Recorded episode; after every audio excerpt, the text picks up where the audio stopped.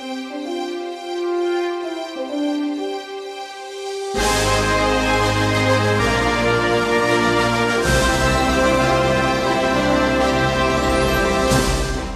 हिंदू सम्राट पृथ्वीराज चौहान। चंदेलों पर आक्रमण। बुंदेलखंड पर चंदेलों का राज्य था, जहाँ परमार्दिक देव राज्य कर रहा था। इसकी राजधानी महोबा थी। पृथ्वीराज चौहान ने अपनी विशाल सेना लेकर महोबा पर आक्रमण किया।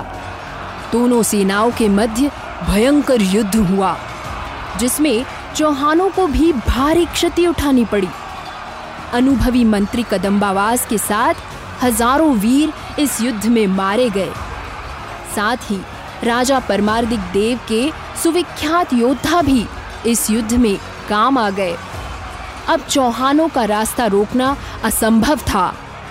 महोबा की जीत और परमार्दिक के राज्य को भारी क्षति पहुँचाने के बाद पृथ्वीराज वापस दिल्ली लौटे।